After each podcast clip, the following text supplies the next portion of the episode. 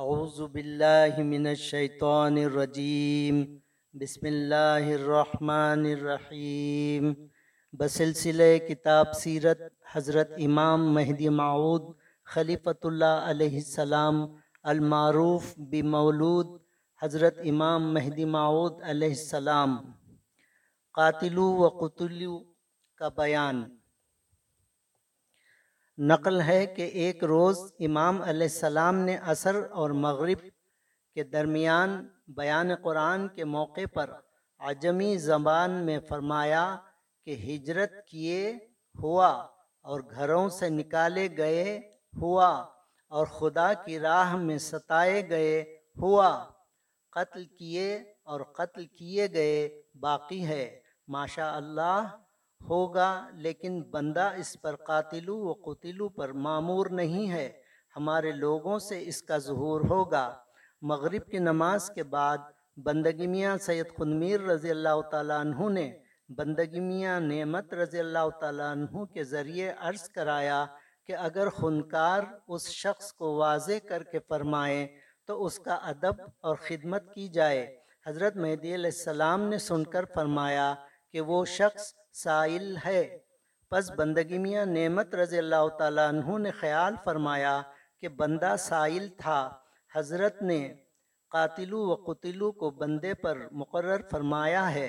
پس اس کے بعد بندگی میاں سید خوندمیر رضی اللہ تعالیٰ عنہ نے عرض کیا کہ بندگی میاں نعمت رضی اللہ تعالیٰ عنہ نے خود پر خیال کیا ہے، کیونکہ حضرت علیہ السلام نے انہی کو فرمایا ہے۔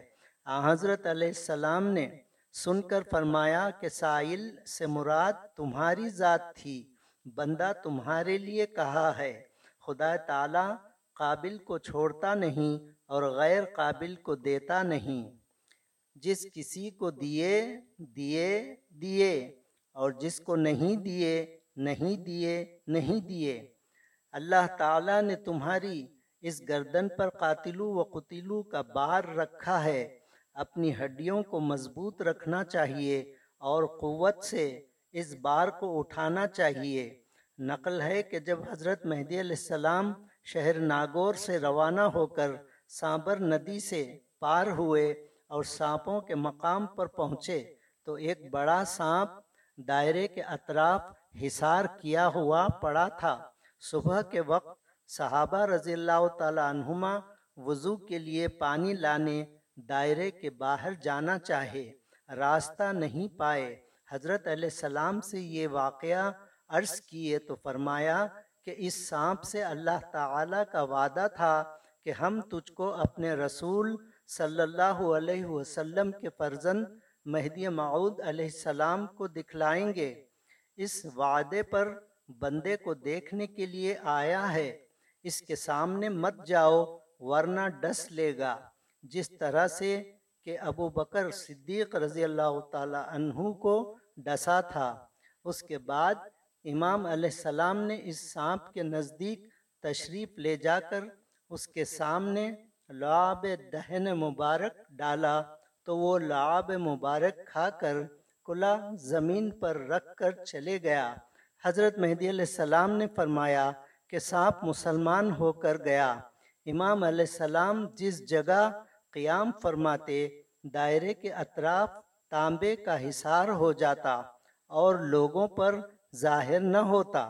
جب ایک روز میاں حیدر مہاجر رضی اللہ تعالیٰ عنہ کا گھوڑا اپنی جگہ سے کھل کر چلے گیا تھا تو انہوں نے گھوڑے کو تلاش کرنے کے لیے دائرے کے باہر جانے کی بہت کچھ کوشش کی، دیوار سامنے دیکھ کر واپس ہو گئے اور حضرت علیہ السلام سے عرض کیا کہ ہر طرف دیوار نظر آتی ہے۔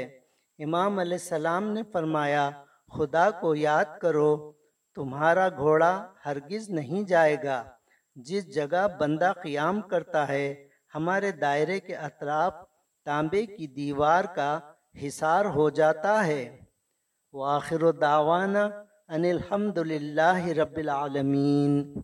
اس کتاب کا اگلا حصہ انشاء اللہ تعالی آئندہ آڈیو میں پیش کیا جائے گا۔